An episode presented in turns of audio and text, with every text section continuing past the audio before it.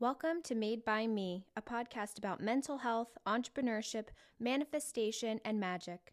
I'm Kaliska Sweetwater, a born and raised witch and owner of Polaris Jewelry. Today, I want to talk to you about the differences between self care and self soothing. This is a distinction that I just learned about in the last six months, and it really was a shift in my mindset. And I think it's a topic that bears discussing because in society, I think the two are basically conflated. Bubble baths are viewed as self care, and healthy habits are not really focused on. And I think that both are really important, but they're not the same and they shouldn't be used interchangeably. So, I'm just going to go over kind of the differences, how I perceive it, and give kind of that overarching understanding and distinction so that you can start to differentiate is this self soothing? Is this self care? Is this a moment that requires self soothing? Or is this a moment that requires self care? So, in my mind, self care is a healthy habit or something that you do even though you don't want to because you know it will make you feel better or serve you better in the long term. Right? So when I think about Kaliska tomorrow, I want to set her up for success. What does that look like? Maybe that looks like I clean my room, I do my laundry, I take a bath, I whatever the case may be, something long term that's going to make me feel better gradually and over time and can help me shift a dark chapter. Where self soothing is nervous system regulation. So, am I having a panic attack? I probably don't need to clean my room. I probably need self soothing. I probably need a massage, to eat a bag of potato chips, to lay in bed under a weighted blanket, right? To make these impulse decisions based on a quick fix that are going to help me survive the feeling that my body is having. So I think that this is kind of the basic differentiation between the two aspects. And to me, in my personal experience, the two go hand in hand, but they serve very different purposes. So to me, if I'm having a bad chapter, right? So if I'm having a bad moment, um, first I start with self soothing, making sure that I feel safe in my body, making sure that I feel okay, soothing my nervous system. And then once I'm okay, once I'm out of fight or flight, once I feel like I am stable in this moment enough to continue on on some basic functioning aspect. Not perfect. I'm not great, but I'm okay. I'm no longer in panic. I'm no longer freaking out. I no longer need to soothe myself. Then I move on to self care. So, an example of this would be the other day, I was feeling really sad and depressed, and I just wanted to cry. So I came home and I took a long bath, which I think a bath runs kind of in both categories because you're cleaning your body and you're soothing your nervous system. But in this example, I'm using it as nervous system regulation and self soothing. So I took a bath, I made it super luxurious. I used a lot of Epsom salts and CBD bath soak. I took a long time. I listened to a nice podcast. I really like felt my feelings and calmed my body. And then I went into self-care. So I cleaned my room, I did some journaling, I achieved my healthy habits for the day, which for me right now that means I drank 8 glasses of water, I practiced Spanish, and I took my vitamins. So, all of these things are setting me up for success tomorrow after I feel terrible today, I soothe my nervous system and then I prepare for the next day. So, the other way that I differentiate between the two categories is to me, self care is anything that you're going to see on Queer Eye, right? So, on the show Queer Eye, there's the Fab Five, and they each have their own category. There is like mental health, home decor, clothing, hair, and food. And eating healthy, taking care of your body, making your identity feel like the perfect, best, most glamorous, whatever the words are for you, stepping into that new identity. All of these things are forms of self care because they help you long term. And the reason that I wanted to speak on this topic is because I think that in our society, we view self soothing as self care to a detrimental level. Where I actually have gotten kind of swept up in that in the past, where I told myself indulging was taking care of myself. And there were moments where that was the case when I did need nervous system regulation. But there were chapters where I could have progressed more quickly had I known the distinction and known that I wasn't really delving deep and fixing my day to day experience by indulging in these momentary pleasures. So, what I really recommend is having kind of an idea and an understanding with yourself of what you need in these two settings and scenarios. So, what are the things that you can count on for nervous system regulation? And this you can pull from by instinct in the moment. For me, those things are a hot, long bath with Epsom salts, eating junk food, usually salty chips, and then like a sweet snack, and I'll go back and forth and back and forth. Trash TV, by which I mean like reality TV, something that I don't have to think about a lot and engage with um, and usually lying in bed in that scenario. So, this is my kind of go to list, and I think you should have your own as well. Something that you can really go to if you're having a panic attack, if you're having a terrible time, something that's going to calm your body.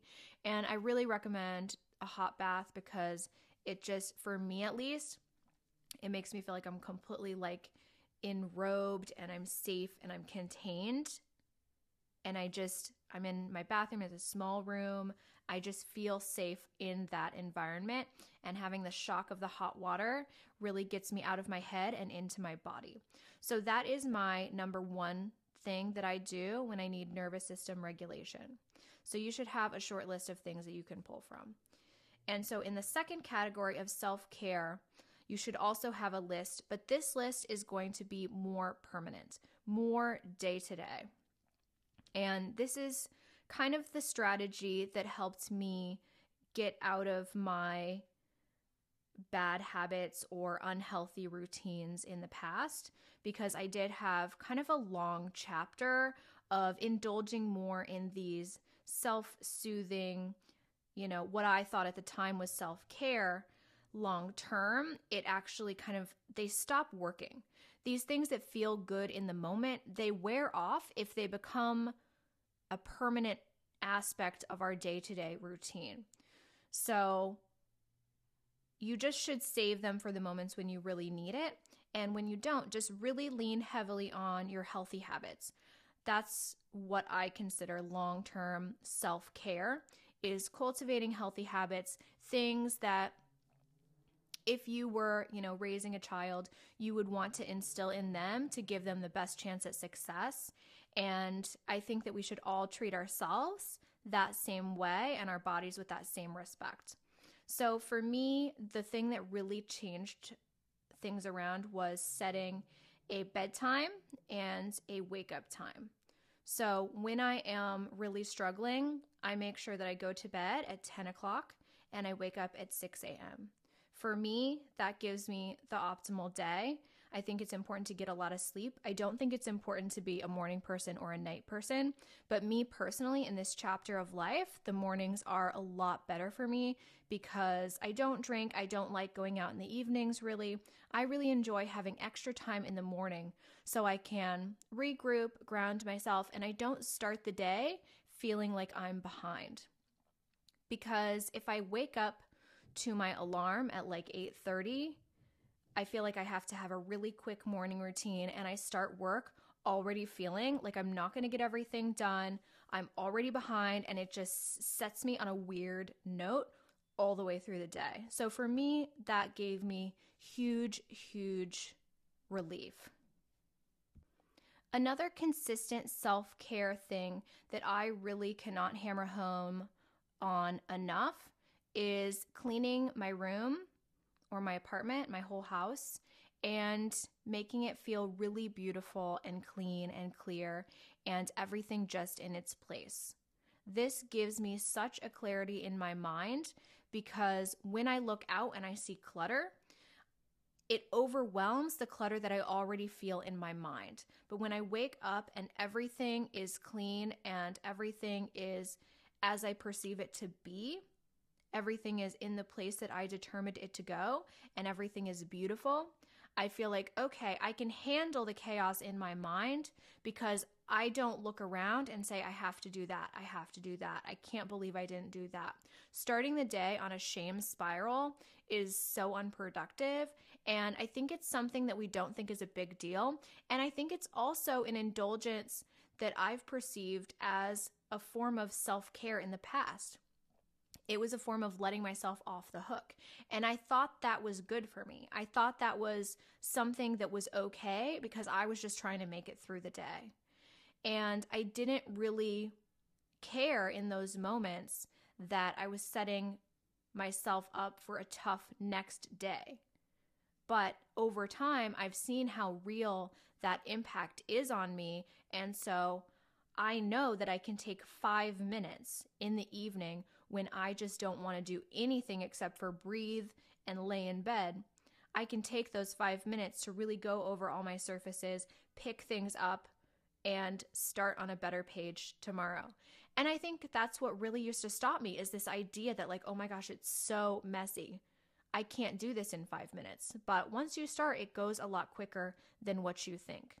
If you set a timer for 15 minutes, you'll be surprised how much you can get done in that amount of time. Even if you are so depressed, even if you are so anxious, it makes a big difference on the day tomorrow. And that is a serious act of self care to go and clean and make your space a visual representation of how you want your mind to be.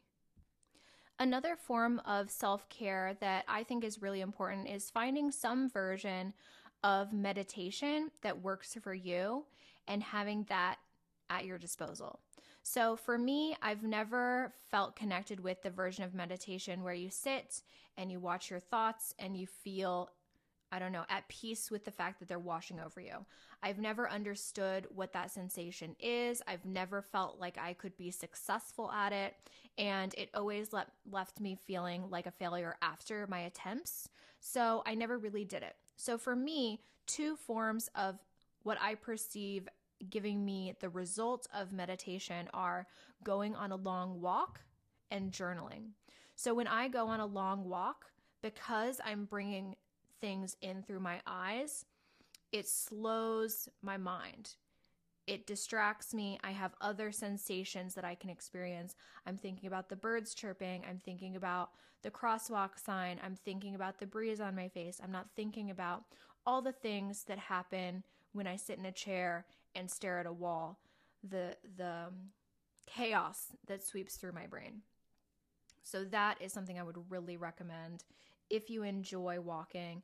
That's an easy one. But whatever it is for you, where it gives you out of your thought patterns and gives your mind a chance to regroup and to find a baseline so you can come back to your thoughts with a fresh perspective or with a little space. Journaling, I guess, doesn't give me that exact sensation, but it gives me the space from my thoughts that I think meditation achieves, where I'm taking all of this chaos and all of this spiraling out of my mind and I'm putting it down on paper. And I don't know why, when there's a thought in my head, it will create a continuous loop, and why, if I write it on the page, it stops. But that is the experience that I have because I think there's some component of my thought spiraling that thinks I'm protecting myself by repeating it that I'm not going to forget it. It just goes and goes and goes. And by writing it on the page, I think it gives my brain the peace of mind that it's written down. I have a record of it so I can let it go.